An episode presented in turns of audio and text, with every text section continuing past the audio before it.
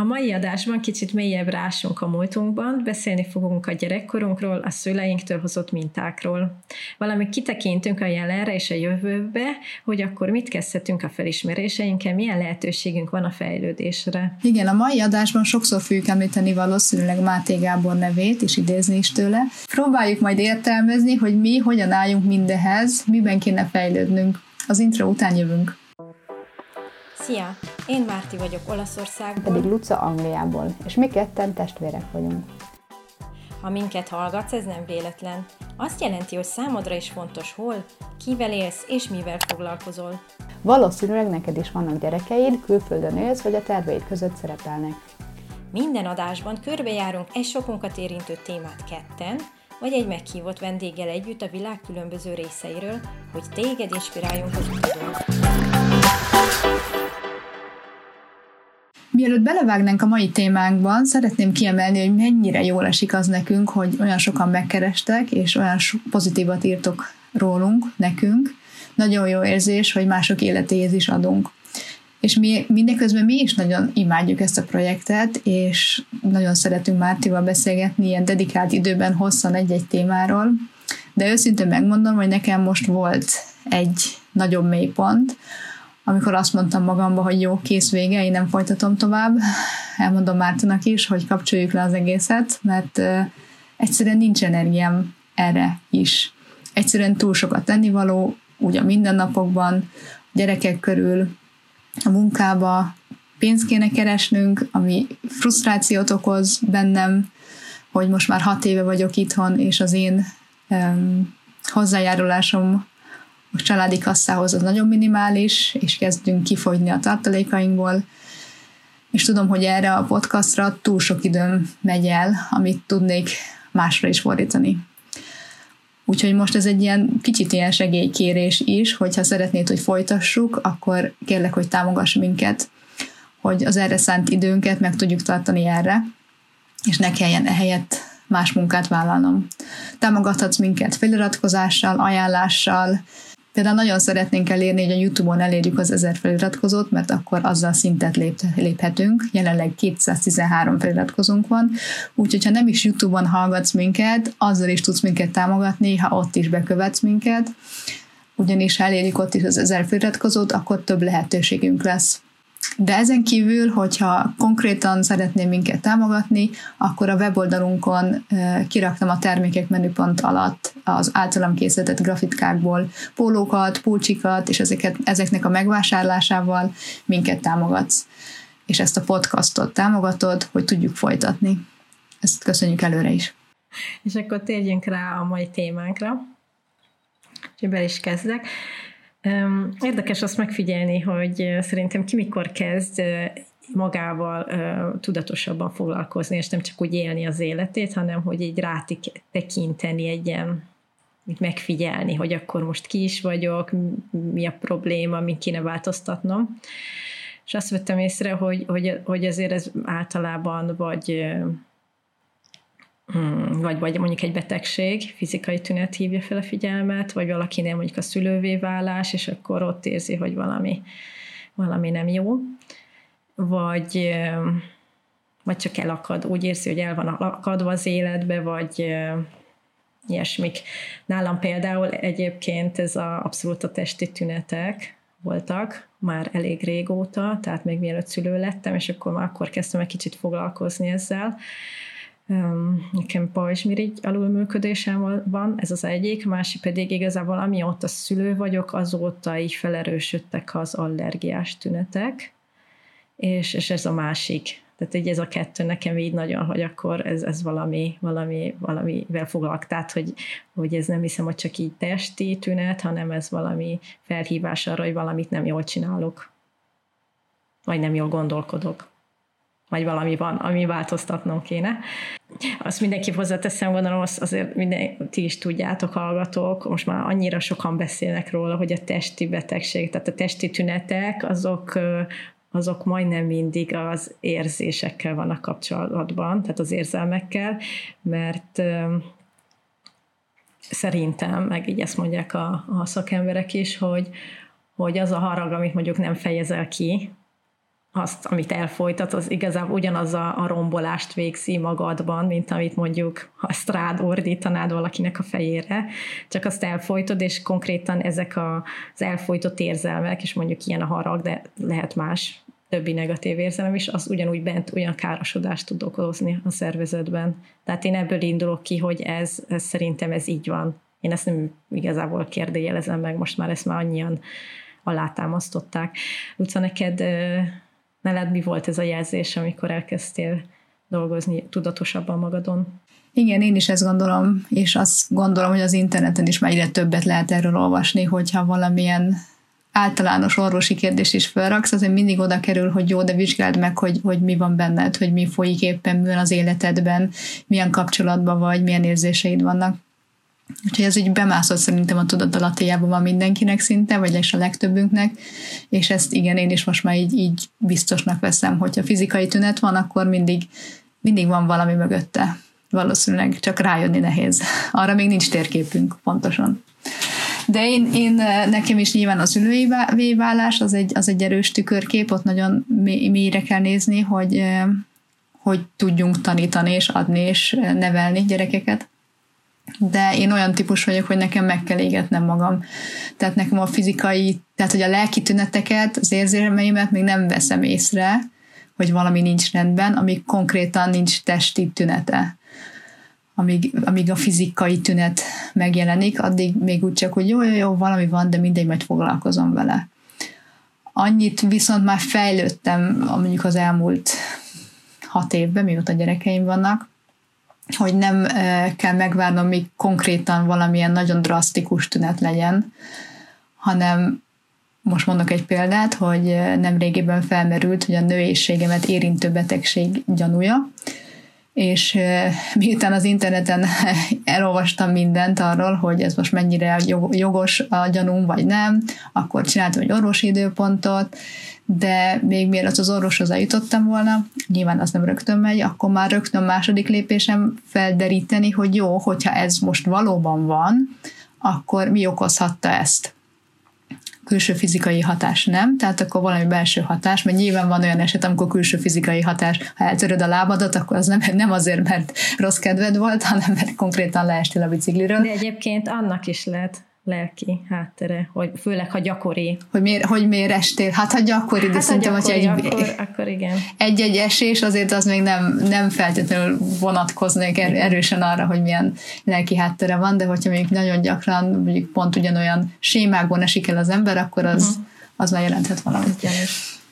Na minden esetre akkor én rögtön meg is néztem, hogy mi lehet a lelki oka, hogyha ez valóban van, akkor az mi okozhatja, és akkor um, nyilván mindenkinek van rögtön egy magyarázata rá, de hogy ezt egy kicsit jobban megvizsgáltam, hogy ez tényleg valós-e, és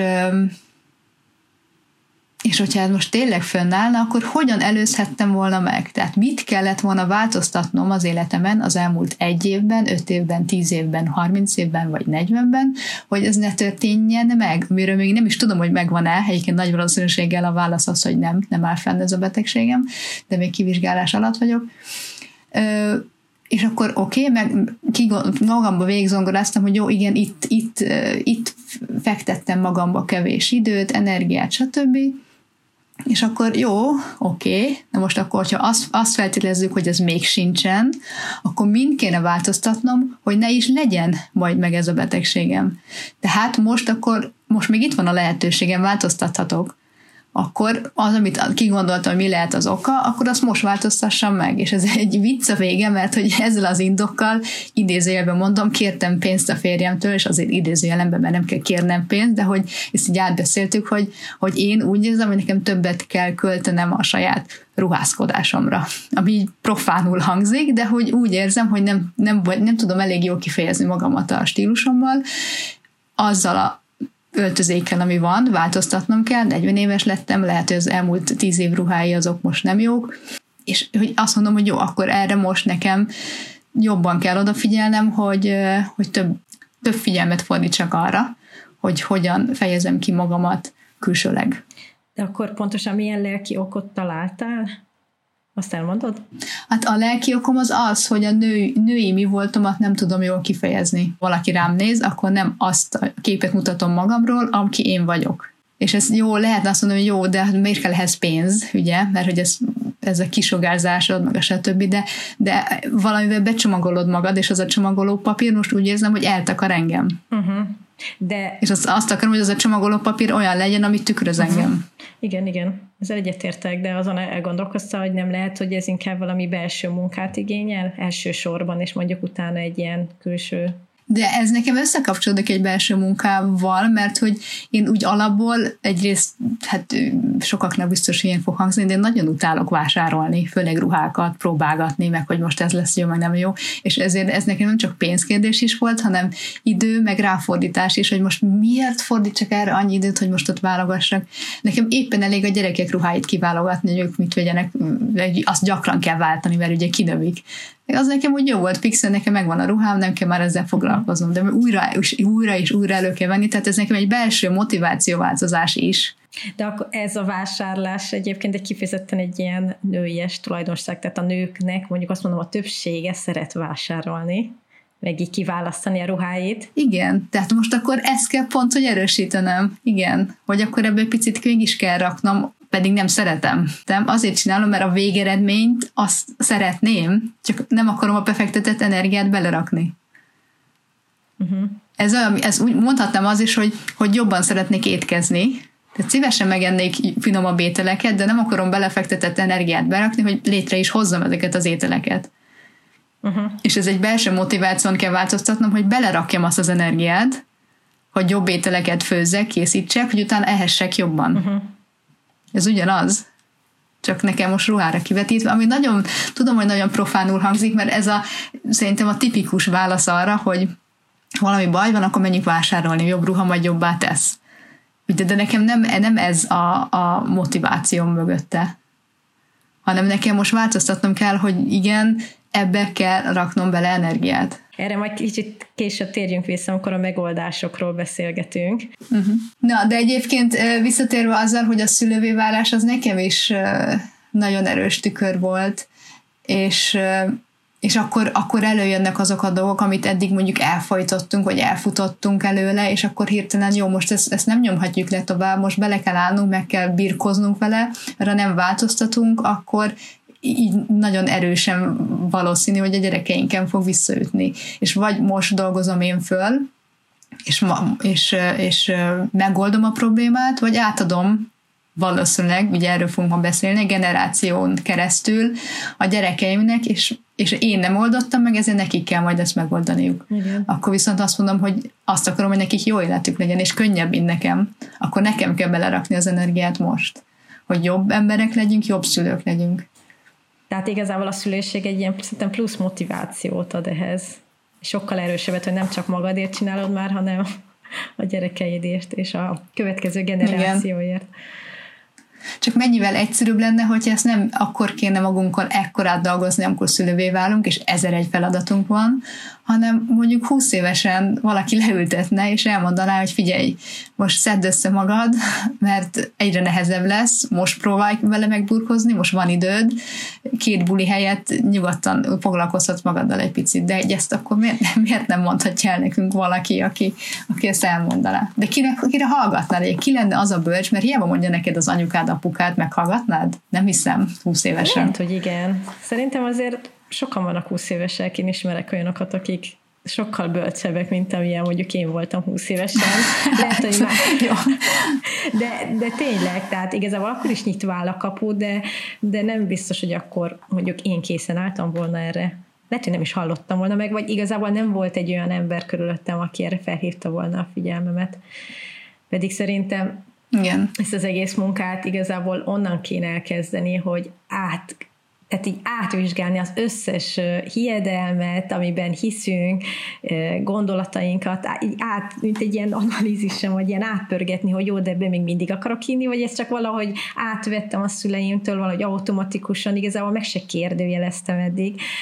Nekem e, ezért ez egy ilyen nagy munka, hosszú munka, és még folyamatosan jönnek fel esetleg olyan gondolat, hú, ezt még, még nem kérdőjeleztem meg, és hogy akarok ebben még mindig hinni. Ezt igazából 20 éves is megtehetni az ember. 20 évesen egyébként az segített nekem egy picit, most egy közebe villant, hogy amikor a barátaim családjánál jártam, és nem csak úgy, hogy, hogy beléptem az ajtón, mondjuk egy vacsoránál, teljesen más ö, családi dinamikába kerül be az ember, és akkor, akkor úgy megkérdezheted, hogy jé, ezt így is lehet, hogy ez nálunk sosem így volt, és akkor vagy azt mondod, hogy ú, de jó, hogy nálunk ez nem így van, ahol most vagyunk, és hogy ez tetszik, és azt, azt akarom csinálni. Pontosan igazából. Tehát, hogy esetleg lehet, hogy, hogy pont amikor még Erasmusszal, nem Erasmusszal, hanem még a gimnázium alatt mentem ki uh, Olaszországba egy hétre, nem tudom, hogy emlékszel erre, cserediák, vagy nem is tudom milyen, milyen program alatt. És akkor is ugye egy teljesen más kultúra, más családba be lehetett kukkantani. Én ezt azóta is imádom egyébként, szeretek másokhoz leülni vacsorázni. Mert úgy, úgy belelát sokkal jobban, mint hogy meghívnak vendégségbe, és hogy csak úgy nem tudom, beszélgetünk, mint hogyha konkrétan ott vagy egy családi vacsoránál.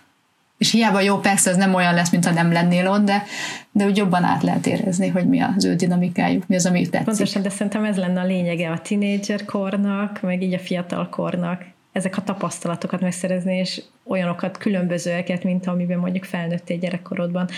Szerintem talán pont az lesz korábban érett, vagy így korábban kezd ezeket, ezekhez a felismerésekhez jutni, aki, akinek ilyen több ilyen tapasztalata volt, talán nekem nem volt olyan sok. És ahogy, tehát nagyobb uh-huh. koromban lett több tapasztalatom, akkor jöttek jobban ezek a felismerések, de abszolút Szerintem innen, innen jössz először így szembe veled, hogy, hogy hét van valami, amit Igen. kéne vizsgálni.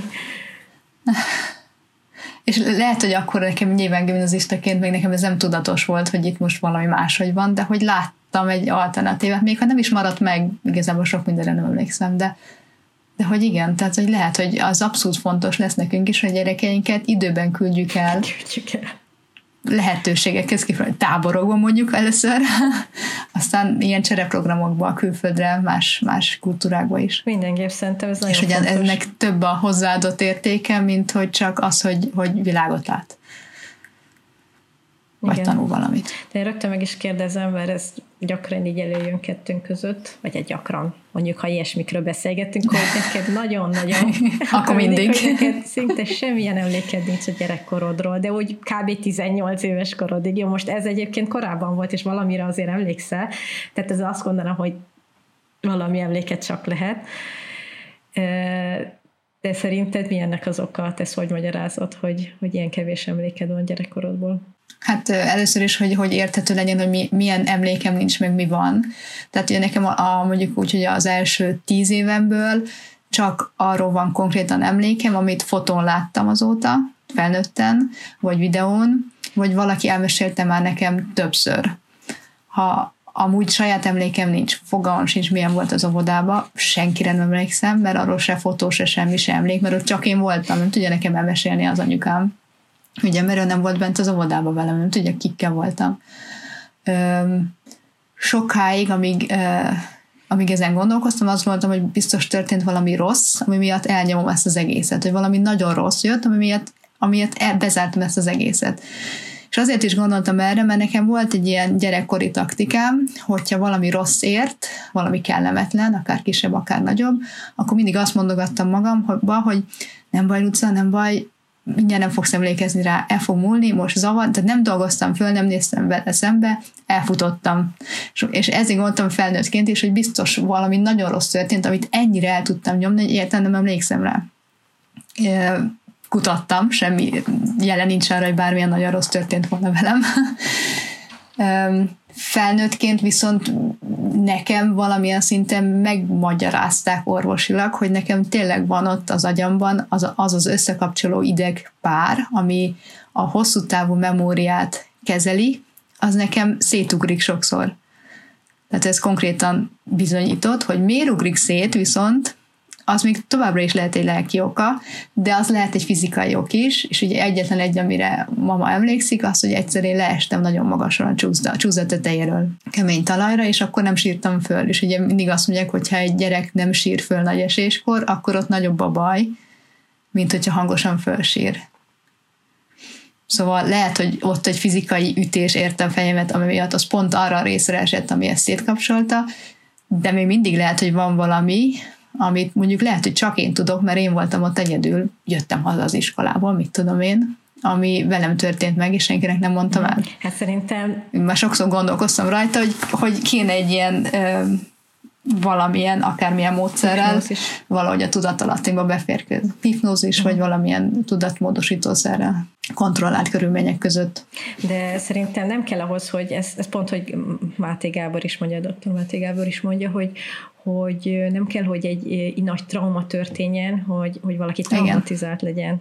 És nekem ez nagyon megfogott, és ezzel tényleg egyetértek, mert tényleg a mi élet gyerekkorunkban nem történt olyan nagy trauma, ha csak most nem a szüleink vállására gondolok, de mondjuk kicsit nagyobbak voltunk, hanem az, az a trauma, ami, amit te, te, te hogy éled meg valamit. És az is trauma, mondjuk te nem kapsz meg valamit, valami szükségletedet, és az szükséglet az lehet egy érzelmi szükséglet, az már akkor már traumatizált Igen. lehetsz tőle. Tehát, hogy nekem az azért a sokat mondó volt, amit előbb mondtál, hogy volt valami rossz élményed, és igazából így kb. le akartad nyomni magadba, de hogy menjünk előre, ez most, hát ez szerintem a konkrét dolog, ami, ami miatt valószínűleg nem emlékszel, mert hát így lenyomtad az Igen, egyébként ezt említsük meg, akinek, aki nem tudja, hogy Máté Gábor kicsoda. Ő egy Kanadában élő, de magyar születésű függőségekkel foglalkozó orvos. És traumákról. Traumákkal is Traumákkal, főleg traumatizált emberekkel foglalkozik, és nagyon érdekes dolgokra jött rá, és azóta ezt sok helyen publikálta. Ha nem hallottál róla, akkor érdemes YouTube-on például rákeresni, mert nagyon sok érdekes interjú van vele és uh, szerintem nagyon sok felismerésre lehet ezáltal jönni, ezért is fogjuk őt most többször említeni. Uh-huh. Uh, például nekem, ami a Máté Gábor interjúban nagyon megmaradt, ez többször, több interjújában is említi, valószínűleg ez a legnagyobb életesemény az ő történetébe is, hogy gyerekként az anyukája nem emelte fel a sírt, tehát, hogy nagyon kis babaként. Uh, és ennek egy oka volt csak, mert annak idején az egyetlen orvosi tudomány, az egyetlen nézőpont, amit mindenki olvasott, az az volt, hogy négy óránként lehet etetni a gyereket. Ha sír, ha nem sír, bármi vaja van, ne emeld föl, ne ringasd, ne nyugtasd meg, meg, meg kell tanulnia, hogy az élet az ilyen kemény, minél hamarabb, annál jobb. És hát ugye sok gyerek ebbe beletörődött, nyilván egy idő után nem sírtak, mert nem volt értelme, de ezt jól el tudja mondani, hallgassátok meg de minden esetre ő ezzel felnőttként szembesült, hogy ő magában szokott sírni, ha fájdalma van, azért, hogy nehogy ezzel másokat zavarjon. Hiszen gyerekként ezt tanulta meg. És sok ilyen van, amit, amit gyerekként megtanulunk, és ez nekünk ez az alap. Tehát nem is tudjuk, hogy lehetne máshogy, és nagyon nehéz erre rájönni, hogy mi az, amit, amit lehetne máshogy. Neked már volt ilyen felismerésed, már, hogy felnőttél felnőttként jöttél rá, hogy egy viselkedési mintád az valószínűleg egy gyerekként rosszul elsajátított minta? Hát sok ilyen van. Nem fogom mindezt felsorolni, de még mielőtt azért elkezdek néhányat mondani, azért azt kiemelném, hogy azért a mi gyerekkorunk nem volt úgymond rossz gyerekkor. Tehát, hogy, hogy most attól függetlenül, hogy felsorolok olyan dolgokat, amik rossz minták voltak. Jó, most ez egy ilyen kicsit ilyen, jaj, megemlítsem a Az, az adásunkat Igen, hallgatja apu is, meg mama is, és nehogy ők rosszul érezzék magát, de szerintem ők tudják is, hogy Igen. nem hibáztatjuk Jó. őket semmiben, és, és szerintem a legtöbb esetben nem is az a jó megoldás, hogy őket hibáztatjuk a szülőket, mert akkor nem volt más nézőpont, nem tudtak más csinálni. Volt egy-két szülő, aki leszarta, így tényleg a szülő, az, az orvosi véleményt, és én akkor is megfogom és felemelem, de volt, akinek erre lehetősége sem volt, mint ahogy a mi anyukánk Igen, mesélte, hogy mert, mert minket a kórházba úgy hozott haza, hogy nem sírtunk. Tehát mi a kórházban már az, az orvosok beszoktattak minket. Tehát ez, ez nem vonhatóak felelősségre a szülők ilyen esetben. Nagyon fontos, hogy, hogy ne legyen emiatt valakinek mondjuk bűntudata, a lelkismert fordulása, és hát ez elég gyakori, hogy jaj, akkor máshogy És szülőként mi is el fogunk követni hibákat, biztos vagyok benne, Pontosan. és hát majd sajnos ők is fognak ezzel feldolgozni, reméljük mindig kevesebbet. Igen, de hogy, hogy, meg hogy a hallgatóknak is legyen egy kicsit ilyen képe róla, hogy milyen családi mintát kaptunk, tehát a jó része uh-huh. az, hogy mi egy nagyon sportos család voltunk. Én nekem ez mindig, ez, tehát ez, ez is egy minta, hogy mi Igen. szeretünk sportolni, nagyon sokféle dolgot sportoltunk, tehát a sieléstől a kerékpározás, az evezés, teniszezés, tehát hogy alig van olyan sport, amit nem próbáltunk ki. Igen. Nagyon sokat voltunk a természetben, kirándultunk, ez az a kettő, ez máig mind a hármunk életében azért így fontos, tehát így a mozgás, a természet, nagyon sokat játszottunk, Igen. sose volt ez korlátozva, miatt nagyon, hát ilyen kreatív játékokat találtunk ki, nekem az nagyon És szülők, szülőkkel megmaradt. együtt is. Tehát, hogy nagyon sokat társasoztunk. is. Igen. Mi nagyon sok ilyen, ilyen kis, kis vállalkozós játékot játszottunk. Szerintem ez azért is szeretjük felnőttként is. Nekünk ez Igen. valami szerintem még mindig ugyanaz, ugyanazt játszok, mint gyerekként. Mi tényleg Igen. Például felkészültünk egy színházi előadásra hárman, és akkor azt kiplakátoltuk, akkor tehát reklámoztuk, akkor kértünk érte egy kis belépőt. Már de nem úgy képzeljétek, hogy az utcán plakátoltunk, meg belépőt kértünk, hanem csak csak otthon és a nagyszülőknél, igen. De viszont mindenkinek belépőt szedtünk. Vagy pedig az, hogy minden, amit tudom én, kitaláltunk valamit, hogy egyikünk egy újságot készített, másikunk volt a lottózós, és akkor ezeket így elkészítettük, eladtuk egymásnak, tehát mindig valamit így, így kreáltunk, készítettünk, kitaláltunk, ez nagyon jellemző volt a gyerekkorunkra. És minden játékot is így átformáltunk a saját nem tudom, a saját tetszésünk szerint, tehát soha, soha a saját világunkra. ahogy, ahogy, ahogy az kellett volna. Tehát ez, ez Igen, nem, még egy vicces történetre elmondhatjuk, Igen. hogy a rizikót, vagy a risk, ugye ki hogy ismeri, azt mi éveken keresztül teljesen rosszul játszottuk, de hát imádtuk. Csak, és a Scrabble, tehát mi azt, azt is rosszul játszottuk? Hát mindig össze-vissza leraktuk a táblára, nem hozzá. Tényleg? Persze. És ezeket úgy jöttünk rá, amikor más családdal, más gyerekekkel kezdtünk játszani, és így ti hogy játszotok onnan? És amikor megtudtuk, hogy hogy kell igazából játszani például a rizikót, és onnantól kezdve nem is akartunk játszani, ez annyira. Nem, mert az izik, igazi rizikó az, hogy kb. másfél óra alatt lez, lezajlik, még hogyha hát nagyon kemény meccs is van. A miénk az négy, öt, hat órás játékok voltak. Az összes bábut felhasználtuk, de kevés volt máshonnan kellett még katonákat hoznunk, és hogy nem mondtuk meg? Igen. De még Bálint se, aki ugye hat évvel fiatalabb nálam, tehát nagy korkülönbséggel sem, mindenki teljesen oda volt, és a szülők is, mama, a apu is, ugye. De nem tudom, mennyire bírták mondjuk, de de, de ott voltunk egész délután, szóval így, vasárnap. Így, egymás, mi magunkban iszonyat jól szórakoztunk, tehát azt így el lehet mondani. Na, és akkor, ami viszont negatív, hát abból is van azért. abból is van. Hát így első, ö, elsőként kiemelni az érzelmek elfolytása, tehát abszolút, tehát szerintem az első számú helyen szerepeltetném az, hogy mi semmit nem beszéltünk az érzelmekről, tehát ugye se szüleinkkel, se így egymás között se. Uh-huh. Tehát így mi testvérek se, mert nem kaptunk mondjuk hozzá mintát tehát ugye az érzelmek az mint nem létezett volna, tehát azt se tudtuk mi az, mit kell vele csinálni, tehát fogalmam nem volt. Ne, tehát, nevén hogy, nevezni se tudtuk. Nevén nevezni se tudtuk, tehát jó, mondjuk talán a négy alap érzelme tudtuk, hogy valami létezik, de hogy így tényleg semmi, semmit, és soha nem volt kifejezve. Tehát mondjuk az, uh-huh. hogy az negatív érzelmek, az, az konkrétan az, az, az az elfolytásba ment, a lenyomjuk, nincs is, nem is létezik, haladjunk tovább kb. Igen. Tehát mindenki ezt magában szerintem így elintéz, hogy jó, most szomorú vagyok, jó, hát akkor most na, mm, jó, akkor lépjünk Igen. tovább, na, ez nem nagy ügy, miért lehetnék Igen. boldog, tehát így kb. E, e, ez, ez így belénk kivódott.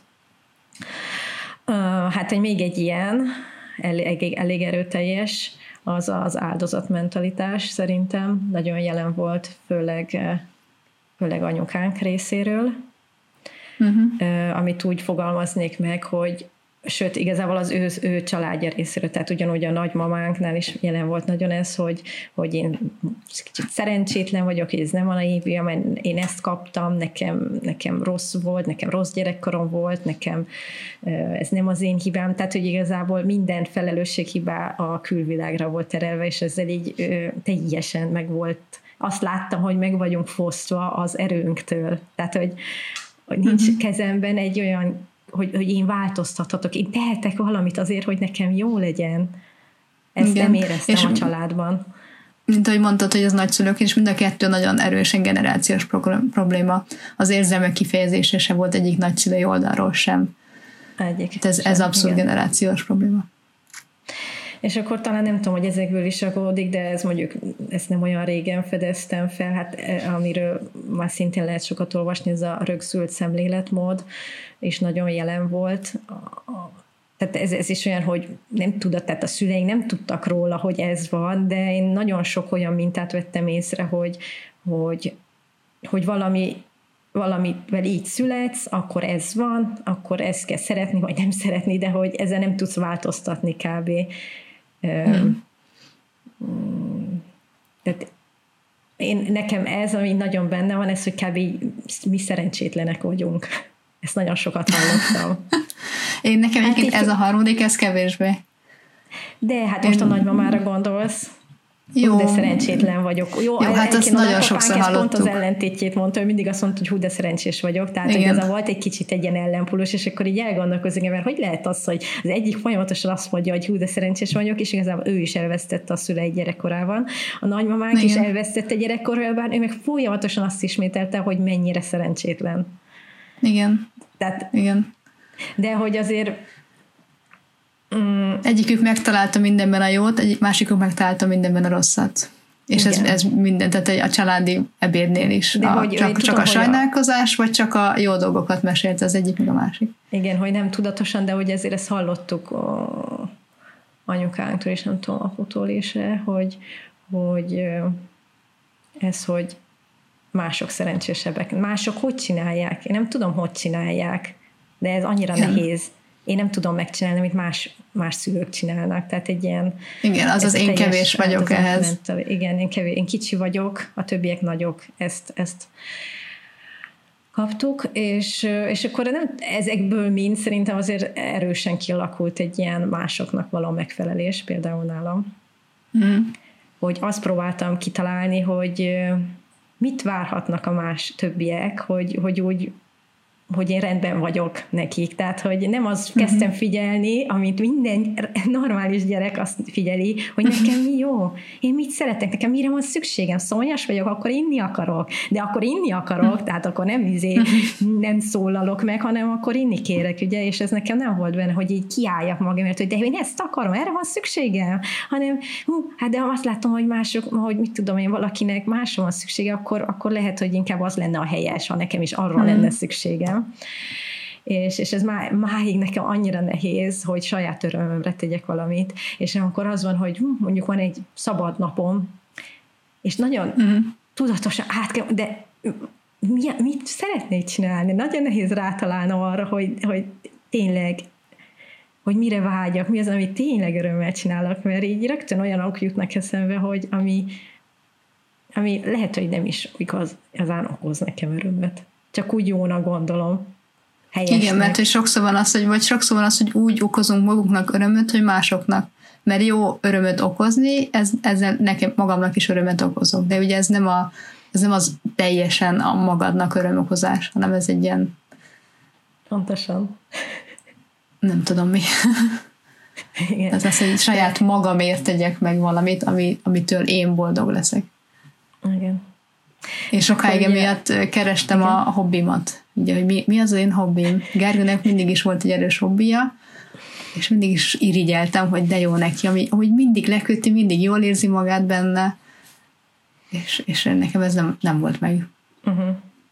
Hogy még ehhez a múltunkhoz azt tenném hozzá, hogy 14 éves voltam, amikor elváltak a szüleink, tehát talán 15 lehettél, ugye nincs sokkor uh-huh. különbség, 15 hónap különbség kettőnk között, nekem elég sok hosszú idő kellett, amíg rájöjjek, hogy igazából ez nekem trauma volt a számomra, mert amikor megtörtént, bár amikor megtudtam, akkor én elsírtam magam, tehát hogy akkor ott megjelent a szomorúság, de azt úgy nagyon gyorsan, hogy mm. jó, gyorsan ezen legyünk túl, ez nem nagy ügy, és utána tényleg azon voltam, hogy, hogy ez nem nagy ügy, megy tovább az élet, nem lesz semmi baj, és, és szinte én tettem magam felelősségre azt is, hogy, hogy az anyukám, minél kevésbé rázza meg ez a dolog. Tehát, hogy, hogy az ő lelki boldogsága is szinte nekem így első számú fontos lett az életemben, és mivel ezt én nem tudtam, mint egy gyerek, egy gyerek még 14 évesen tud, se tudja a szüleit boldoggá tenni, ezért ez egy ilyen kudarc volt folyamatosan, hogy, hogy én nem tudom őt boldoggá tenni, és akkor, akkor ugye ez az, az én hibám is, ez az egész mm. amit nagyon sokszor gyerek egyébként így él meg a szülei vállásán, hogy valami szinten az ő hibája az nálam is megvolt.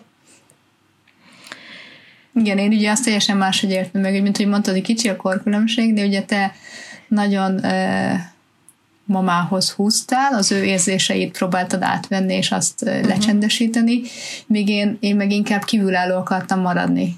Én pont, pont emiatt én úgy éreztem, hogy én nem tudom egyébként abban a pillanatban, mit éreztem, mint mondtam, nem emlékszem rá, de én azt tudom, hogy az első pillanatból ki akartam magamat ebből húzni, hogy ez nem az én ügyem. Uh-huh. Én itt csak egy, én azt, az. Hát persze, hogy az én ügyem, igen, engem is, hát persze, hogy érintett, de én azzal voltam elfoglalva, hogy én nem akarok egyik oldalt sem állni, engem, engem hagyjanak ki ebből a játékból, de nyilván nem tud egy gyerek semleges maradni egy kisgyerek. Én nagyobb már talán igen, de még 15 évesen kisgyereknek számít az ilyen szempontból. De én ezen küzdöttem sok-sok éven keresztül, hogy engem hagyjatok, én egyik oldalon se akarok állni, ne végezzetek de meg ezzel engem. is álltál valamelyik oldalon igazából. Hát ezzel, igen, tehát va- valaki szerint ezzel az egyik oldalra álltam, vagy hát mindenki szerint igen, de hogy én nem álltam egyik oldalon se, de senki nem bírtam elmagyarázni, hogy én nem állok sehol. Engem hagyjatok hmm. békén. És te felismertél egyébként olyan mintákat, amit a szüleinktől hozunk, vagy hozol te? Nekem inkább a, az egyik oldalról az erős minta az, hogy félünk a külvilágtól, hogy belül mm. csendben itt jobban vagyunk, itt magunkban minden jó, csak uh-huh. ne lépjünk ki az ajtón, ne, nehogy, nehogy valaki becsöngessen hozzá, vagy fölhívjon minket, az mert az, az megzavarja a belső nyugalmunkat, tehát hogy a külvilág az, az, az, az félelmetes, igen. Tehát, hogy ne lépjünk ki, uh-huh. csak, a, igen. csak a nagyon muszáj. Uh, illetve... És ez is transgenerációs, abszolút. Igen, igen, igen. Mi, a mi életünkben, még gyerekként, most azt nem mondhatjuk el, de nem volt jelen nagy háború ugye, de a háború mégis hatással volt ránk, mert a, a politikai események hozták létre ezt a külvilágtól való félelmet sok családban, ugye a nagyszülő generációjában, és ez nem egyedi. És ezt ugye, ezt mi örököltük. ez megvan, és ezzel nekünk kell most megküzdenünk. A másik pedig az a kettőség érzése, hogy ha egyedül lennék, akkor szárnyalhatnék, bármit elérhetnék, magasabb szintre kerülhetnék, és talán főleg anyagilag, viszont akkor hátra kéne hagynom mindent, amit viszont nem akarok, mert ebben a közegben jól érzem magam. És e, e, ennek szeretnék adni, és kapok is. És ezt gyerekként éreztem, ezt a vibrálást, és most meg nagyon érzem, hogy ebbe vagyok, és én sem tudok ezzel megküzdeni, hogy hogy, hogy találja meg a harmóniát a kettő között. Igen, azért ez elég sok mindenkinek, gondolom, problémát okoz a mai világban, hogy Igen. minden területen szeretnék, de egy kicsit ez a, hogy én vagyok fontos, vagy a kapcsolataim a fontosabbak. Hát nem is, hanem inkább, hogy én nekem mennyire kell, mennyire valóban áldozat-e az, amit én áldozatnak érzek, hogy megteszek a szeretteimért ez egy áldozat, vagy tehát ez, ennek a, az érzelmét nem értem még meg, és ezt, ezt sem értettem gyerekként, hogy, hogy mi az, amit, amibe küzdködnek. Nem arról van szó, hogy azért csinálsz valamit, mert meg kell csinálni, akkor az áldozatnak érz éled meg, vagy pedig mert meg akarod, és akkor ez egy tudatos választás. Hát ez az a lényeg, hogy meg akarom csinálni egy tudatos választást, de, de mégis egy picit örömet. áldozatnak érzem magam benne. Annyit, amennyit mondjuk jó lenne de még örömet is kapok tőle. De még kapok tőle örömet, de valahogy nem teljesít ki uh-huh. inkább. Nem elég. Tehát akkor valami hiányzik, és talán nem lehet, hogy a, a, ahogy ezt te megkaptad, igen. mert ők, tehát mondjuk nem tudom, a, a, akitől ezt hát kaptad, mondjuk aputól, mondjuk így, akkor ő nem tudta ezt kiteljesedni. Uh-huh. Tehát nem tudta megmutatni, hogy nem jutott el arra tudta, a latra, és most mondjuk vágyott. És benned is benne van ez. Igen, és most lehet, hogy bennem van, hogy akkor nekem ezt most meg kell csinálnom helyette, mint amikor mondjuk egy, ugye egy, mondjuk egy focista apuka nem tudott bejutni a magas ligába, és ezért már két évesen focira tanítja a gyerekét, hogy akkor majd, majd ő megcsinálja helyette. Érdekes lenne megkérdezni tőle, mert nem tudom, soha nem említett ilyen uh, nagy karrierálmot, vagy nem tudom, hogy mi az, ami mm-hmm. hiányzik. Majd apu, akkor válaszolj. Én egyébként a mind a kettőn, vagy ezeket, amiket most beszéltünk, voltak stratégiáim, hogy átkerüljek rajta, ez főleg a vállás környékén volt, tehát abban az időszakban, talán már akkor voltam ugye tinédzser, kis tinédzser, nagyobb tinédzser, ugye hosszabb volt az egész vállási folyamat. Az egyik nekem az, arra nagyon-nagyon emlékszem, hogy érettségi felkészülés, ugye otthon vagyok, egyedül, és próbálok tanulni, ti iskolában vagytok, mama, apu dolgozik, én egyedül vagyok otthon, és tanulnom kell, de hát persze, semmi kedvem nincs tanulni, és emlékszem, hogy ott ülök a nappaliban, és valamiért az én biciklimben volt a nappaliban, nem tudom már miért, talán az egy új bicikli volt, és még ott tároltuk, mm. vagy nem tudom, az nem, nem a többi véne volt, és, és ott ültem, és próbáltam tanulni, és néztem a biciklit, és arról álmodoztam, hogy na majd, ha leérettségiztem, akkor végre mehetek biciklizni. És ez egy nagyon-nagyon nagy hülyeség, most ugye, hát persze, miért nem mehetné most el egyet biciklizni, hát még tanulsz, akkor elmész egy órát biciklizni, jobban fogsz Igen. tanulni utána. De egyszer sem mentem el, amíg tanultam. Nem. Meg se fordult a fejedben, hogy esetleg ez lenne a jobb döntés, választás? Nem, nem, de hogy utána sem mentem el egyszer sem. Utána se. Nem. Tehát ez, az, ez, ez, ez, ez tipikusan az, hogy majd, ha ezt megcsináltam, akkor majd az jobb, jó lesz. És, és igazából nem lesz jobb. Nem. Nem, és utána nem csináltam meg azt se, de hát egyiket se, tehát az érettség is csak éppen, hogy sikerült, de hogy... És szerinted tehát, ez hogy, ilyen mintább, honnan jön ez? Hogy ez honnan, ez honnan jön? Jött? Én ezt, ezt hát erre vezetem vissza, hogy, hogy több is lehetnék, de inkább itt maradok. Aha. Ez a hogy most, maga. most lehetne, igen, hogy most elmehetnék biciklit, de nem tehetem meg, mert most kötelezettségeim vannak, hogy uh-huh. most az érettségére tanulja. Én ezt erre vezetem vissza. a belső megérzésedre. Nem, Igen. nem hallgattál. Vagy nem gondoltam át, hogy végülis a kettő is elfér egymás mellett? Tehát, hogy nem kell feladnom az egyiket a másik miatt, mint hogy amit uh-huh. ugye mondunk most jelen pillanatban, nem kell feladnom a karrieremet a család miatt, vagy a családot a karrier uh-huh. miatt, hanem a kettőt lehet együtt valamilyen szinten. Igen. Az egyik, a másik, a másik pedig a másik problémámon, a főn, hogy ugye hogy birkozzak meg a külvilággal, ugye amit mondtunk, hogy a külvilág az veszélyes, és hogy ö, mi áldozatok vagyunk benne, és hogy igazából mi semmire nem vihetjük. Ezen meg úgy tudtam túljutni, hogy e-, erre is nagyon emlékszem, ez már, ez már később volt, ez már egyetem alatt, vagy egyetem után már, majdnem egyetem befejezésem, amikor elkezdtem dolgozni akkor jöttek nekem főleg a dicséretek, hogy a munkámban jó voltam, és, és a külvilág elkezdett engem csak úgy dicsérni, ugye ügyfelek, vagy főnökök, vagy kollégák, és vagy akár még családon belül is jöttek, és azok emlékszem, hogy főleg e-mailbe jöttek, és amikor jött egy dicséret, akármilyen pici is, tehát hogy csak annyi, hogy a köszi, tök jó volt, köszi, gyorsan megcsináltad, csak ennyi, tehát hogy néha több, néha kevesebb, azokat az e-maileket én elolvastam ötvenszer, azt az egy mondatot és magámban úgy mantráztam, hogy igen, jó vagy, és milyen jól látod, meg tudtad csinálni, és mások is elismerik, hogy te jó vagy, és ezt, ezzel így építettem az önbizalmamat így lépésről lépésre. Ezt jó egy, egy-két évig csináltam, amíg, amíg elég önbizalmat gyűjtöttem, hogy, hogy kimerjek lépni a nagyvilágban, még akkor is, ha nem mindig sikereket érek el. Uh-huh. Ez, ez kemény, hogy erre a tehát, hogy ezt kitalálta magadnak, ezt a technikát. Igen, ezt nem hiszem, hogy valahol olvastam, nem tudom, igen, ez, szerintem egyszer jött egy nagy dicséret, ami annyira meglepődött, hogy megleptem magamat, vagy meglepődtem ezen, hogy sokszor elolvastam, és hogy, és hogy éreztem, hogy milyen jó érzés tölt el, és ezért folytottam.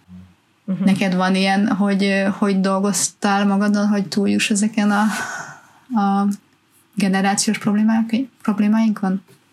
Hát igen, de szerintem nálam ez abszolút egy folyamat, tehát most én nem fogok egyet kiemelni szerintem. Tehát úgy értem, ez, ez, ez, amit már elkezdtem már jó pár éve, és még ki tudja még mennyi ideig fogom csinálni. Mm. Én azt mondanám egyébként, tehát, hogy a kezdeti időszakban így nagyon sokat így egyedül próbálkoztam, és akkor azért szerintem elég lassan halad az ember. Egyébként sok, sok messzire el lehet akár jutni, csak nagyon lassan, ha nincsen neked segítőd. Tehát, hogy szerintem nagyon fontos, Igen. hogy el tudja menni egy terápiára, egy pszichológushoz. Nekem a coach, coachok jöttek be jobban, de szerintem attól függ, hogy össze tudsz-e kapcsolódni azzal, aki, aki neked Igen. segít. Um, és akkor nekem van, van jelenleg is így két coach, ugye az egyik a, a képzés, amire járok, és akkor ott is mi magunk is gyógyítjuk kb. magunkat, ahogy, ahogy mi kiképezzük magunkat coachként. És, de hogy mondjuk az, az az időszak, mikor még nem volt segít, segítőim, nekem azért az, hogy így, így sok kérdést tettem fel magamnak, hogy akkor ki vagyok én, mi érdekel, tehát hogy mi len, mit csinálnék, hogyha mit tudom, nem lenne pénz problémám. Tehát így ezekkel a kérdések így el lehet jutni szerintem egy ideig, és akkor, mert rájöttem az, hogy én mindig, tudom én, precíz vagyok, vagy engedelmes vagyok, vagy jó kislány vagyok, ezek olyan dolgok, amit így hoztam magammal, de hogy hát az, ez, az, annyira már nem érzem magaménak, tehát hogy, hogy ezeket le lehet letközni, és akkor mi az, ami tényleg én vagyok, akkor sokat dolgoztam az önszereteten, tehát a belső párbeszédemen, az, az, az borzalmas. Tehát arra, amikor felismertem, hogy Jézusom, hogy beszélek magammal, érted? Tehát az ellenségem. De miket mondtál magad? Úgy. De mi, miket, miket mondtál magad? Miket mondtál magadnak? Hát, hogyha valami nem sikerült, vagy nem úgy, tehát, hogy ugye nagyon önkritikus vagyok, meg perfekcionista, akkor, akkor úristen, de béna voltál, hát ezt annyira, hogy lehet ilyet mondani, vagy hogy viselkedtél, és, és hát uh-huh hát így leúcsároltam magam kávé. Aha, és nem azt vettem észre, hogy jó, hát azért valamit jól is csináltam. Vagy például hibázni is lehet. Ja, még egy ilyen minta, ami Igen. szerintem borzalmasan káros. És de szerinted az nekünk meg volt, hogy a hibát, szerintem az annyira Abszolút. nem volt. De hát mi, nagyon. Miben? Hát az, hogy hibázni nem, nekem e, e, e, ez, ez az egyik legnagyobb. Hát, hogy hibázni nem lehet.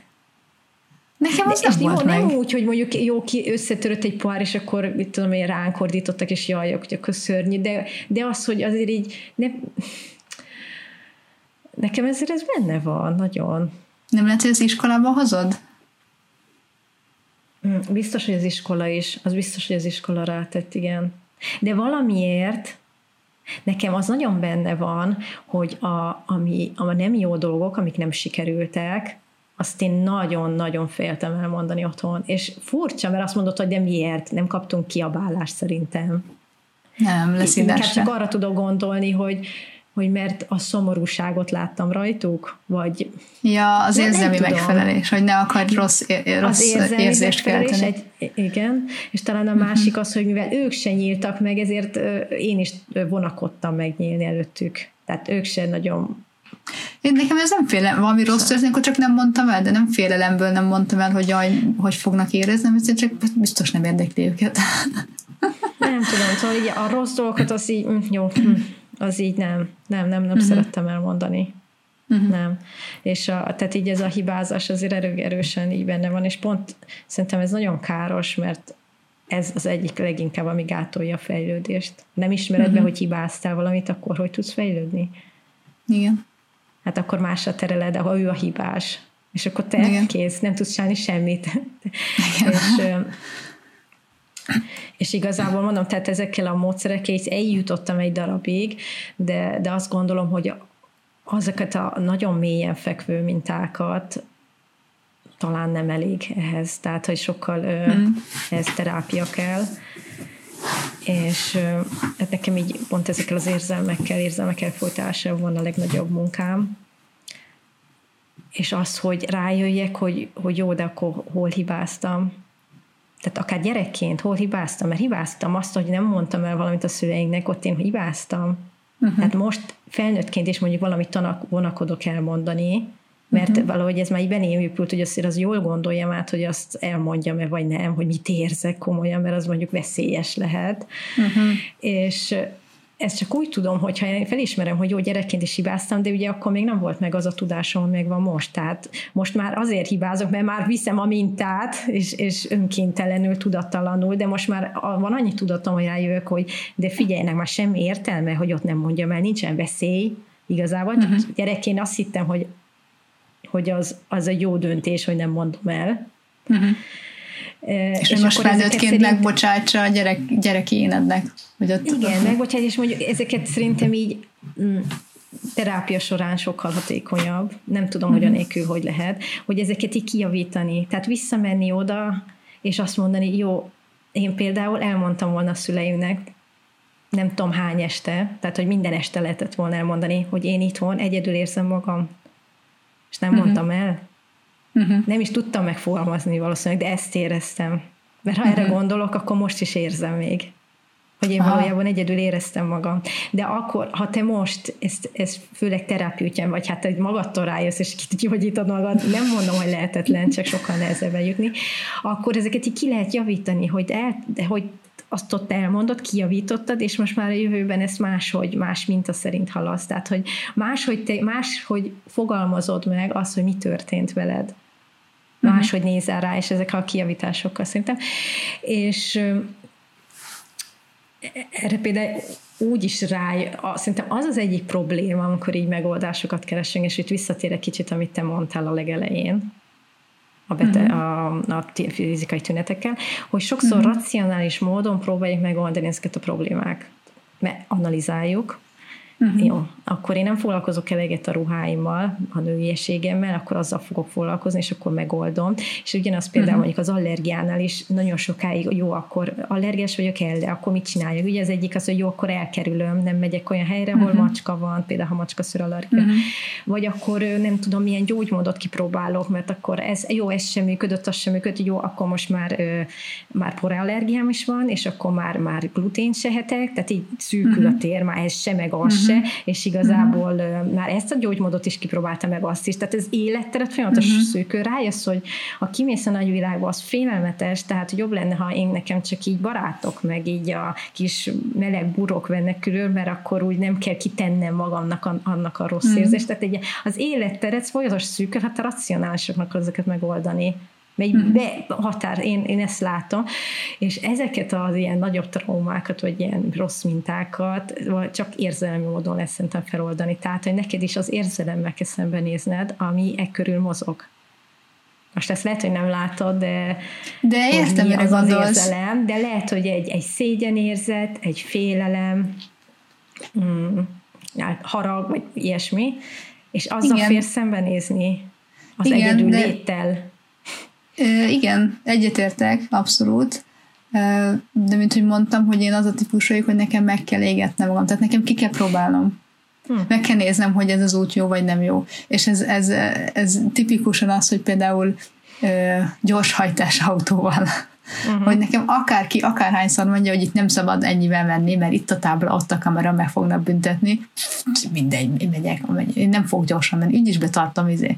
Ameddig uh-huh. egyszer meg nem megbüntetnek, onnantól fogom, mint a kis angyal, betartom a szabályokat. Tehát, hogy nekem el kell menni a határon túlig egyel, én és nekem ezt kéne megtanulnom, hogy most igen, nem kell, hogy a figyelmeztetés, tehát, igen, tehát, hogy most már, már, már, már észreveszem a kamerát, mondjuk így, és nem kell, Igen, hogy le is fotozzon. Igen, csak szerintem, hogy, hogy sokszor azért nehezen találjuk meg a, úgymond a megoldás, vagy a gyógymódot, mert raci, tehát, hogy racionálisan akarod megközelíteni, de én hát, is... Mert úgy egyszerűbb, hát mert úgy egyszerűbb. Egyszerűbb venni még három ruhát, és jó, akkor megoldottam a problémát, mint hogy most... Igen, de igazából igen. csak kikerülted, kikerülted a problémát. A probléma nem... az, hogy nem fogadsz el magadban szerintem valamit, vagy egy érzelmet, vagy azzal nem, nem dolgoztad még fel, ami a múltban történt veled. És azt azt kerülgeted. Igen, de jó, de kellene nekem ezt, jó, lehet, hogy egyébként jobb lett volna, jobb lenne, hogyha azt nem három nadrágra, vagy nem tudom mire költöm, hanem egy pszichológusra azt a pénzt.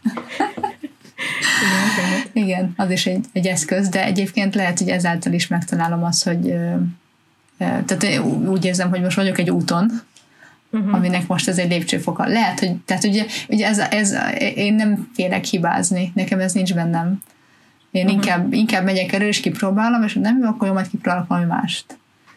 És ezért én ezért fogok bele sok mindenbe, és próbálom ki, mert hogy nem félek attól, hogyha Igen, csak ha minden csak ilyen logikai módon, mert te most ezt kilogikáztat, hogy neked a ruhát kell venned ahhoz, meg ezzel kell foglalkoznod, ez, ez, ezt, ezt logikailag levezetted. Hát igen, igen. De logikailag nem tudsz megoldani egy érzelmi problémát. Nem, nem, nem, nem, de ez, ez, ez, ezzel az eszközön keresztül fogom uh, analizálni magamat. Tehát ez nekem ez egy mhm. eszköz, hogy megnézzük, hogy oké, okay, most máshogy leszek felöltözve, jó, nézzük meg, hogy így, akkor hogy reagál rá a külvilág, és rá fog jönni, hogy sehogy, ugyanúgy, mint eddig. Tehát így racionálisan tudom, de ezt nekem ki kell próbálni, végig kell mennem rajta. Okay és jó, akkor hát majd a, a következő lépés. fontos. Igen, akkor majd következő lépés, jó, oké, hát nem kívül kell változtatni, nem belül, mint mindig, uh-huh. de mhm. hogy így, így a hagymák rétegeit le kell szednem, hogy eljussak középre. azért mondtam, hogy egy, egy ilyen nagyon fülye viccre jutok a végére, hogy hát nekem több ruhát kell vennem, és akkor megoldódik minden, de nyilván ez csak egy ilyen első lépcsőfok. Te mit gondolsz, hogy ezekre a mintákra, akár nálad, vagy akár más valakinek, mit, mit, mit gondolsz szerinted, mi a megoldás? Vagy hogy lehet ez a, a, legjobban hozzányúlni? Hát szerintem mindenképpen ki kell mondani hangosan. Tehát, hogy magaddal megbeszéled, az, az, az nagyon kevés. Tehát, hogy, hogy ezt most a legjobb barátoddal, a férjeddel, a tesóddal, a pszichológusoddal, a kócsoddal, vagy a szomszédoddal, de hangosan kimondod egy megértő közegbe, az szerintem már nagy lépés. És hogyha a másik uh-huh. fél ráadásul nem csak megértő, hanem még tud egy jó tanácsot is adni, az még jobb, és ha te visz, és ha olyan kapcsolatban vagy vele, hogy az ő tanácsát meg is fogadod, akkor meg rajta vagy az úton. De hogy szerintem a pszichológus meg coach az tök jó, de hogy nekem csak akkor működne, ha nagyon nagy, nagyon nagy az össz, lenne az összhang.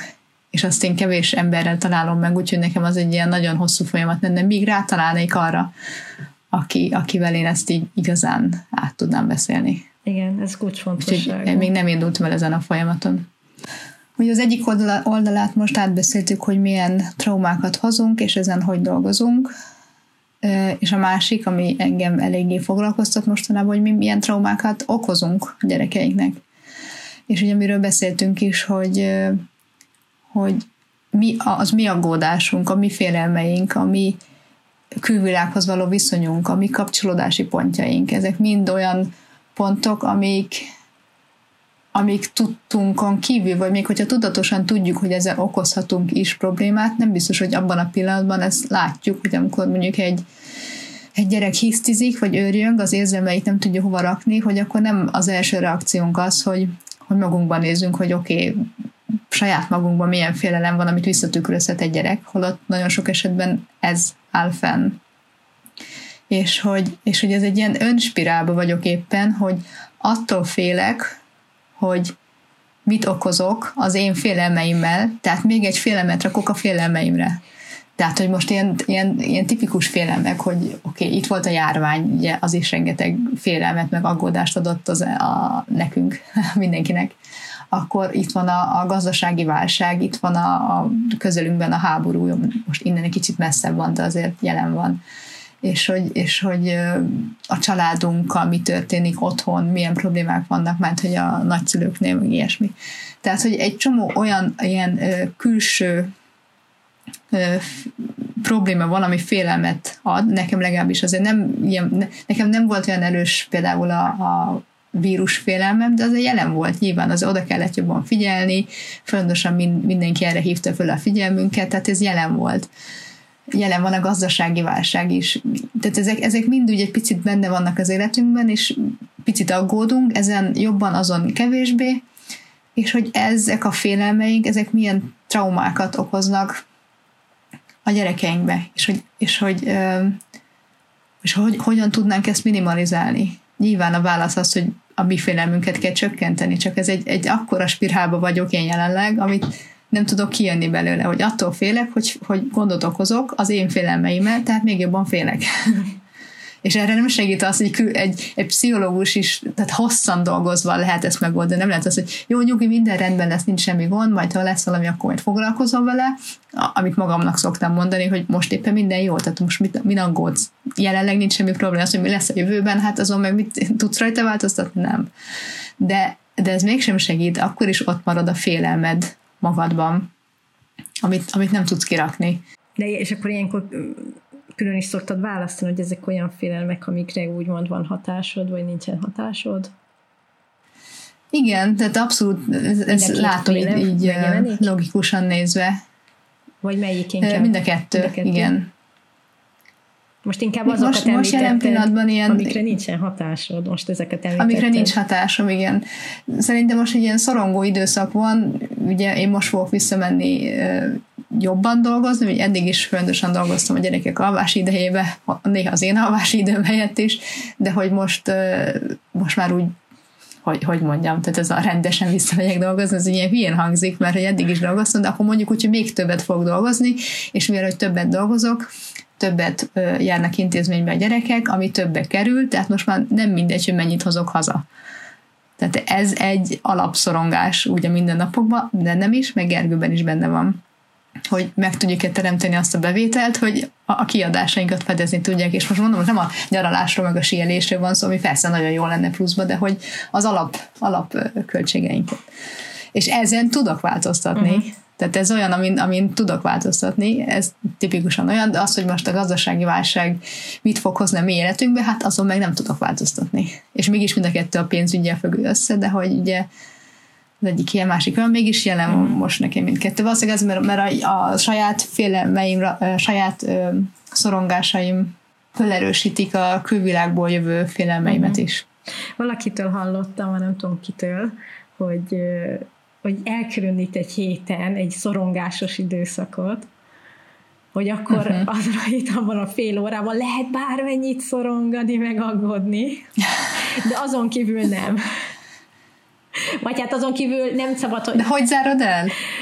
De kiengedni se tudom, meg elzárni se. Aha. Hát igazából szerintem az, amire Tehát a szorongás hatás... az, hogy jelen van, az nincsen, hogy akkor most ugrálok hármat az szorongás, és akkor most abba hagyom. Egyébként valamilyen szinten az, hogy a szorongás jelen van, az hát jó, szerintem nagyon sok mindenkinek. Vagy, tehát az a fontos, hogy ne legyen ilyen túl erős szerintem, mert egy alapszorongás az, Igen. az elég gyakori, hogy azzal kezd és azzal fekszel. Igen. De azok, amikre úgy nincsen hatásom, meg nem tudok érted semmit tenni, meg változtatni, nekem az, azok miatt csak ilyen időszakosan jönnek fel egy kis aggódás. Amikor pont így bejön mondjuk egy hír, hogy elkezdődött a háború, akkor egy napig szorongtam azon, vagy amikor a Covid volt. Uh-huh. De hogyha így nem tehát ha nem táplálod magad ezekkel a hírekkel, szerintem akkor azért az csendesül, legalábbis nekem, de nálad nem? Vagy nagyon táplálod? Nekem ez nem olyan Én erős. nekem nem az a fajta szorongásom van, hogy azzal kelek és fekszek, de reggel abszolút nem jut eszembe, meg este se, okay. tehát én nagyon jól elalszom ezek nélkül. Én inkább jövőbeli tervekkel alszok el, okay. és azok általában pozitívak. Nekem így a napközben, amikor mondjuk meg kell hozni egy döntést, akkor ugye racionálva végig kell nézni, hogy ez az opció is benne van, és akkor előjön egy félelem erősebben, hogy amiatt mondjuk nem teszem meg azt, amit meg meg kéne, mert hogy az a félelem, az, ez egy, csak egy félelem, az nem valós jelenlevő dolog. Tehát nekem ez inkább úgy van jelen. Hmm. És ezért mondom, hogy nem tudom csak úgy kiengedni, mert akkor, amikor valami szituáció van, akkor kell mérlegelnem, hogy ez most mekkora félelem, hogy ezzel most kell számolnom, vagy nem. Nem tudom, mert, mert szerintem, hogy legyen, arra legyen pszichológus a talpán, aki arra, arra fókusz, ami, amit tehetsz, akkor elvileg a szorongás csökken. Az, az, az úgy elég valószínű. Ja, ha arra fókuszálsz, amit, meg, amit tudsz változtatni, úgy Igen, érted? amit tudsz. Igen, hogy jó, ezt megtehettem, és arra fókuszálsz. Tehát, hogy nem engedett, hogy az agyad mindenféle, jó, de figyelj, de háborúban is figyelj azért a gazdaság is, és akkor jó, nem, de én mit most mit tett? Tehát, hogy visszahozod a, a gondolatodat abba az irányba, ami, ahol van Igen, és nyilván a rengeteg negatív hír, az negatíva van, én sem olvasom túl sokat, tehát, hogy ami szükséges, arról tudok, de hogy inkább lemaradok néhány hírről, mint hogy túl sokat olvassak. Uh-huh. De, de az se szólt, hogy elfolysz pont. Igen, mert hogyha meg teljesen bezárkozunk, és azt mondom, hogy nincs háború, és nem is hallok róla semmit, akkor, akkor olyan, mintha nem is lenne, az se jó. Igen, tehát, hogy tudomásul kell venni, hogy ott van. És elfogadni, ott hogy ott van, van. De nem tudsz csinálni semmit. Igen. Igen. Igen. Elfogadást gyakorolni. Igen, jó, csak amikor hogy meghozol egy döntést, még egy nagyobb, most maradjunk akkor pénzügynél, hogyha ezt vettük, nagyobb ö, döntés, akkor mérlegelned kell, hogy ö, lehet, hogy hirtelen sokkal rosszabbra fog fordulni az anyagi helyzete, tehát biztos, hogy ezt a kiadásos meg akarod tenni? És ez, ez egy jövőbeli félelem, ami, ami racionális félelem, de hogy ez csak egy félelem. Uh-huh. Csak félelemben nem jó ilyen döntést hozni. Igen, de hát racionálisan ott jelen kell lenni, hogy most ne szord a pénz azért, mert hogy még azért most bármi megtört, mindig bármi megtörténhet, de most nagyobb uh-huh. az esélye. A, uh-huh. De egyébként ez a, most ezt a gazdasági félelemről beszélsz főleg. Uh-huh. Lehet, hogy ez valakinek például inkább az egészségre terjed Igen, ki. persze.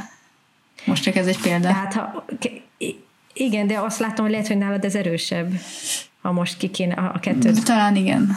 ki kéne választani, és akkor szerintem ezzel a félelemmel de van dolgod. Ah, hát jó, de még hát, akkor visszakerültünk a gyerekkorba, igen. Visszatérünk a gyerekkorba, hogy, hogy, hogy, hogy, azt láttuk, hogy nem volt elég pénz, és, igen. és te nem akarsz olyan helyzetbe kerülni, kiszolgáltatott helyzetbe, hogy nincs pénz a Hogy nincs ennivalóra pénz másnap, vagy a jövő héten, igen. Igen. Igen. Ez, ez egy, na, igen. És ez, ez egy van dolgod. És ez okozza a szorongást. Igen. Ezt kell feloldanod valahogy.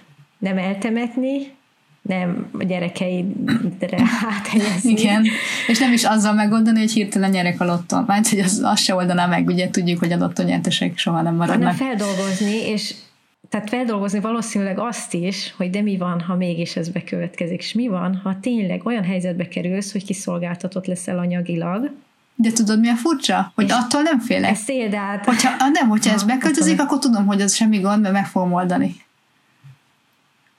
Érted? Akkor viszont igen, de ha, igen, valószínűleg igen, akkor szerintem az lehet, hogy te gyerekként ezt még nem tudtad vala, egy, egy ideig, nem tudom hány éves korodig, és ezért még benned van az a félelem, hogy de, de nem biztos, hogy meg fogom oldani, mert mondjuk a szüleimben nem Igen, mert akkor ugye nekem volt egy lehetőségem, hogy kipróbáljam, és akkor nem sikerült, ez egy nagy kudarc élmény, Igen. és akkor nem tudtam megoldani. És most már tudod, hogy már bízhatsz magadba, de még a érzelem szintjén még, még ott van. Még a gyerek szinten van. És ezt kell lehet. hogy igen. feldolgozni. Igen. Hát igen. Jó, hogy coachnak tanulsz. Hasznos, hogy coachnak tanulsz. Jó coach leszel. De azért nem... Igen. Nem szeretnék majd az egész család Pedig már az vagy szerintem. Azt vagy elvileg nem is szabadna. Ja. Hát jó, mert benne vagy, részese vagy a dolgoknak. Igen. Magadra, magadra terheled a túl sok mindent, amit nem kéne. Ami nem téged érint. Igen. Igen. Még nem beszéltünk eleget Máté Gáborról, pedig beharangoztuk. Mondok most egy idézetet Máté Gábortól, hogy a, a fizikai betegségek és a lelki problémák közötti összefüggéseket nem, szok, nem szokták megnézni. Ma is biológiai, fizikai szempontból nézik az emberi betegséget. Nem kérdezik meg, hogy bántottak-e téged gyerekkorodban, milyen kapcsolatban van a, vagy a pároddal, a családoddal, hogyan tekintesz magadra, mennyi és milyen stressz alatt élsz. Ugye ez, ez annyira jó lenne, hogyha egy általános családi orvos, házi orvos, bárhogy nevezzük, milyen országban hogy hívják, ha az elmész egy fizikai tünettel, akkor nem csak megnézi, hogy aha, be van gyulladva, nincs begyulladva, akkor ezt a gyógyszert szed vagy ne szed, hanem, hanem megnézzük a hátterét is, hogy egyébként mondjuk Igen akár csak, hogy milyen vitamin hiányzik az életedből, arra egyébként már talán kicsit nyitottak az orvosok, hogy kicsit előzzük meg a következő problémát, na de hogy a lelki részébe menjünk, hogy egyébként most milyen szorongásaid vannak, ugye erre nincs idő. Nincs idő egy házi orvosnál, nincs is kapacitás. De, nincs idő, de erre mit mond Máté Gábor? Nem is kell, hogy pszichológus legyen a, gyere, a házi orvos, hanem küldjön egy beutaló egy pszichológushoz. Tehát ez kiteszi meg. Igen. Igazából nincs is elég pszichológus.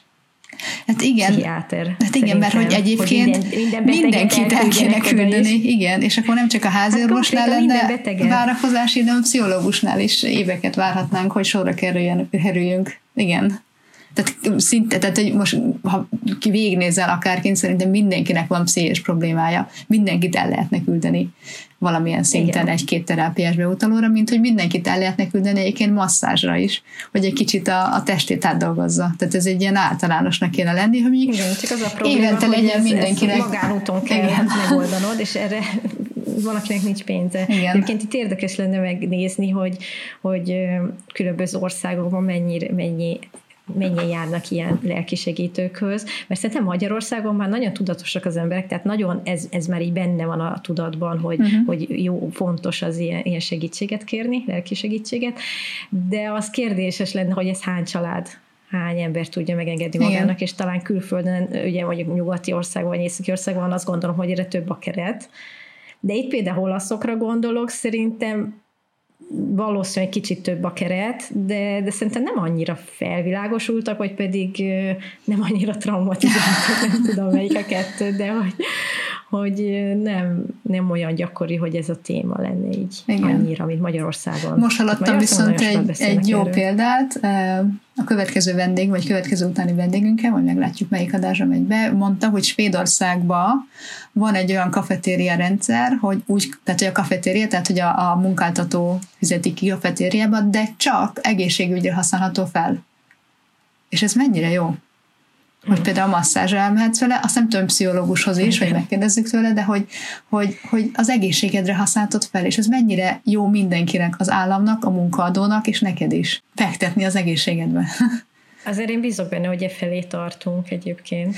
Valószínűleg igen, csak hogy milyen, melyik ország milyen gyorsan jut el oda. Tehát mi már nem hiszem megérik, a gyerekeink talán. Igen, talán a gyerekeink. Igen, de egyébként én is abszolút nem találkoztam egy ilyen orvossal, soha senki nem kérdezte, hogy milyen gyerekkorom volt, vagy hogy milyen, milyen érzelmekkel nem tudok megbírkozni. Igen, a aranyosak itt a házi orvosokat, tehát illetve nem is orvosnál, mert te van nővérekhez jutsz el először, és akkor komolyabb a probléma, akkor irányít tovább orvoshoz hogy elmegyek egy aktuális problémával, megbeszéljük, és akkor én van-e még bármelyiknek szeretnék beszélni, és akkor így hirtelen tudod, így a kérdések így listázódnak a fejembe, a válasz, nem semmi. Hát most azokat nem tudom feltenni, tehát hogy néha így, így szoktam így egyszerűen, egyébként van egy olyan kérdés, ami teljesen máshoz kapcsolódik, de hogy akkor már itt vagyok, és akkor kedvesen válaszolnak. Egy, valaki válaszol, aki azt mondja, hogy ez nem az én probléma, vagy mondjuk egy gyerekes probléma, akkor ide kell hoznom a gyereket megbeszélni. De, de egy, egy általános kérdés. Uh-huh. Szóval így néha beszoktam nekik így dobni egyet, egyet-egyet, de hát igen. Sablon, én is volt, hogy én, de általában sablon választ kapok, Igen. és nem kapom meg a Igen. választ, amire Pedig mennyire jó lenne holisztikusan megnézni, és, és megnézni az elmúlt vérképeket összerakni, el, akár az okos óráknak az adatait belerakni, milyen alvás minőséged van, milyen lelki problémáid vannak, milyen családi környezetben élsz, honnan jöttél, mit hozol magaddal hosszú éveken keresztül, és akkor lehet, hogy annyi mindent meg lehetne előzni, de hát egyelőre csak gyógyítunk, és nem megelőzünk. Igen, még egy, egy egy pszichológussal néztem egy dokumentumfilmet, és nagyon tetszett, hogy akármilyen beteg jön hozzá, de beteg, tehát, hogy valami lelki problémája van, és például a depressziósoknál is, meg mindenkinél, az az első dolog, amivel foglalkozik, hogy az életerőjét növelje. Azt mondja, azzal, hogy az életerőt növeled, azzal úgy, úgy minden kicsit javulni fog. Tehát ha hiába azzal jön valaki hozzá, hogy nem tudom, mit kezdjek az életemmel, milyen munkát végezek, mire születtem, mit mi érdekel, és akkor is azzal kezdő, hogy az életerejét növeli. Szerintem ez annyira érdekes, annyira Aha. alap dolog, tehát ez, és akkor mi Aha. az? táplálkozás, mozgás, alvás. De ezzel kell kezdeni. Hát igen. Ha nincs életerőd, azt mondta, nem fogsz tudni semmit változtatni az életeden. Igen. Egyébként a, ez a, hogy gyerekeken milyen hatása van a, a, a mi agódásunk, uh-huh. szorongásunk, és hogy milyen kárt okozunk bennük. Uh-huh. Nekem ez, ez elég erősen benne volt így, amikor még nagyon kicsik voltak. Uh-huh. Nagyon jól akartam csinálni a szülőséget, én uh-huh. mindent általában nagyon jól akarok csinálni. De, de most szerintem én már ezt elengedtem, mert rájöttem, hogy igazából biztos, hogy fogok traumát okozni. Sajnos. Így az a célom, hogy inkább minél kevesebb, vagy amit megtehetek, azt, azt ne adjam át. Tehát valamivel csak előrébb lépünk, de, de azt elfogadom, hogy nekik is lesz probléma. Jó, de és egyébként ezt ne így mondd, ez pont megint egy Máté Gábor idézet, hogy Mert? olyan társadalomban élünk, ahol maga a szülők is óriási stressz alatt élnek, mm. ezért sok esetben nem egyéni szülői bukásokról van szó, hanem a társadalom toxikus hatásairól. Mm. És szerintem ez egy fontos különbség, mm. hogy nem te okozod a problémát, hanem egy Igen. külső hatást te nem tudtál megoldani, ami a problémát okozza. Szerintem ez egy másik, mm. másik szint. Igen. Ez is segít egy kicsit oldani ezt a fajta Az a fél, félelmünket, hogy, hogy mekkora traumát adunk nekik át, a mi stressz Eh, helyzeteink miatt. csak azért Igen. mi vagyunk hatással a gyerekekre. Igen. Ami nekem még nagyon érdekes volt a Máté Gábor interjúkból, és ez, eh, ez nem annyira a transgenerációs eh, traumák, de a traumák feldolgozásához kapcsolódik, hogy azt mondja, hogy egy ember mindig olyan párt választ magának, akinek ugyanakkor a traumája van, mint neki. Nem ugyanaz, tehát nem azt jelenti, hogy mind a ketten akkor nem tudom, bántalmazott gyerekkorból jönnek, hanem ugyanolyan szintű, mélységű a probléma. Ugyanolyan nagy, és hogyha együtt együtt ezen jól tudnak haladni az úton, és segíteni egymást, de ugye nem szabad ott elengedni a másikat, mert hogy ez meg egy általános pszichológiai probléma, az egyik fél jobban fejlődik, a másik lemarad, és akkor már nem lesznek jó párja egymásnak, mert hogy máshol tartanak. És ez csak annyit hozzáfűzök, nekem nagyon tetszett, hogy megkérdezte aki a kérdező, hogy de miért van ez? Hát azt mondja, miért akarnál te egy traumatizált emberrel együtt élni? Tehát, hogy nem lenne akkor egy olyan, tehát érted, nem lenne értelme, hogy azt a párt válasz, ha te nem lennél traumatizált. Hanem egy olyan emberrel akarnál élni, aki már rendben van igen, az érzelmeivel, igen. nem folytja el, nem árasztja rád. Ahhoz is tudunk jobban kapcsolódni akik, akik megértenek minket, és nem azért, mert ugyanazt élték hát, hanem, uh-huh. hanem hogy ugyanazt érzik, is. amit kimondani se tudnak. És hogy könnyen lehet kapcsolódni. És ez a kérdés, igen, ezen gondolkoztam el ezek után, hogy a barátságban is ugyanaz van, hogy a barátokat is úgy találjuk meg, akiknek ugyanolyan sebeik vannak, ugyanolyan mélyek, még ha nem is ugyanazok, és azokkal tudunk jobban kapcsolódni, és azokat tudjuk jobban megérteni, és mi őket. És mi van az, hogyha kívülállóként, mondjuk én anyaként látom, hogy a fiam kihez kapcsolódik, e, kik a barátai, kikkel tud jól e, meglenni, és mondjuk tudom, hogy annak a kisfiúnak milyen, már most milyen gyerekkori traumái vannak az ön és szülei hibáin kívül, e, ami átment. És akkor most kezdhetek el azon aggódni, hogy az én fiam is valami olyan szintű traumán ment már most át, mint ő, holott én nem tudok róla. Lehet, hogy csak az, hogy költöztünk országokat átívelően, és hogy, és hogy most egy teljesen más nyelven kell helytállni, az neki egy olyan szintű trauma, mint egy másik gyereknek egy, azt gondolnánk, hogy egy, hogy egy, tehát, hogy egy fizikai abúzus, vagy ilyesmi, trauma az, az ilyen szintű lenne? ha igen. Ugyanaz a szint lenne? Vagy ezt nem szabad ennyire komolyan venni? Egyébként ez volt az első gondolatom, de ha igen, akkor mi van? Akkor jó, hogy megtalálta végül is, nem? És együtt meg tudják oldani esetleg. Igen, tehát úgymond ezzel neked nincs nagyon dolgod, maximum csak egy ilyen, hm, akkor lehet, hogy nem, hát az is. a dolgom van vele, hogy ugye felmerült, hogy költözünk megint tovább, de ugye, hogy akkor mi okozhatta nála akkor a traumát a költözés, mert akkor viszont azt el kell most felejteni elég gyorsan. Tehát ezért akkor ezzel van de még tennivaló. De ne, a traumát általában nem maga az esemény okozza. Nem? Hanem, hogy hogy érte meg, de igen. Hogy, de hogy, hogy értelmezed azt? Hát, hogy, hogy de akkor nem voltam elég támasz neki ott, nem tudtam neki azt a biztonságot nyújtani, amire én azt gondoltam, hogy mindent megteszek? Tehát ez akkor egy nagyon önmarcangoló kérdés. Na igen, de nem, mert teljes mértékben, tehát azt mondom, hogy százszerzelékig nem is tudod ezeket te kiküszöbölni, mert, mert ő értelmezheti úgy, ahogy értelmezi Hát igen. Ez azt, hogy tudod az ő értelmezését teljes mértékében befolyásolni. Igen, tudom, Re- racionálisan, csak ugye az emberek ugye a gondolatai elindulnak. Uh-huh. hogy, ez, hogy ez valójában ilyen szinten is így van-e. És hogy igen, akkor tudok-e valami, valami más csinálni következő ilyen szituációban, vagy hasonlóba, vagy egy másik, második gyerekkel. Uh-huh. Egy hasonló szituációban.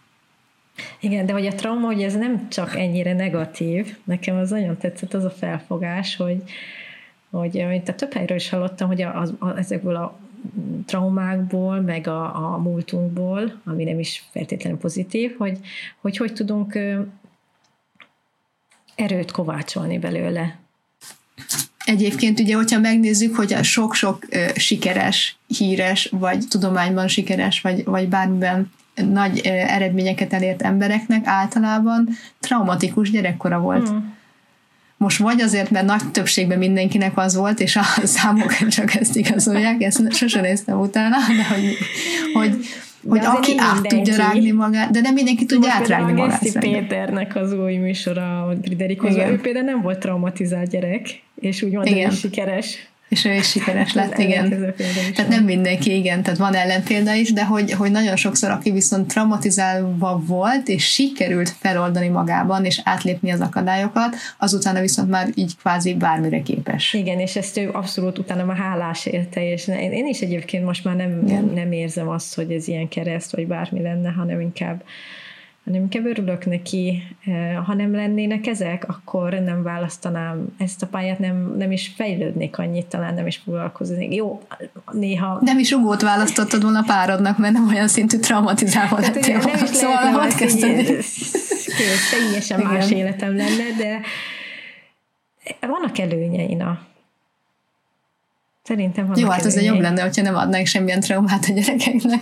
Egyébként szerintem egy traumatizált ember sokszor empatikusabb is lesz, mert átérzi a másik fájdalmat. Hát én nem tudom, én szerintem nem vagyok az, pedig elvileg ugyanolyan szinten vagyok traumatizáltak. az az egy személyiségtípus is. Jó. Én nem vagyok annyira empatikus, mint te, azért az nagy, nagy különbség van szerintem kettőnk között ebben. Uh-huh. De igen, Hát azért próbáljuk minél kevesebb traumát okozni a gyerekeinknek, és máshogy, máshogy segíteni őket kiteljesedni az életében. Azért nem, nem is félek ennyire attól, mert látom, hogy egyébként teljesen az is kérdéses, de mondjuk ezt nem mi fogjuk most megválaszolni, hogy mennyire lehet teljesen feloldást nyerni ezektől, ezekből a traumákból. Uh-huh. Hogy azért mindig ott marad, szerintem azért valami mindig ott marad, csak esetleg uh-huh. csökken a gyakorisága. Nem tudom, hogy létezik az, hogy teljesen eltűnik, nem mondom, hogy nem.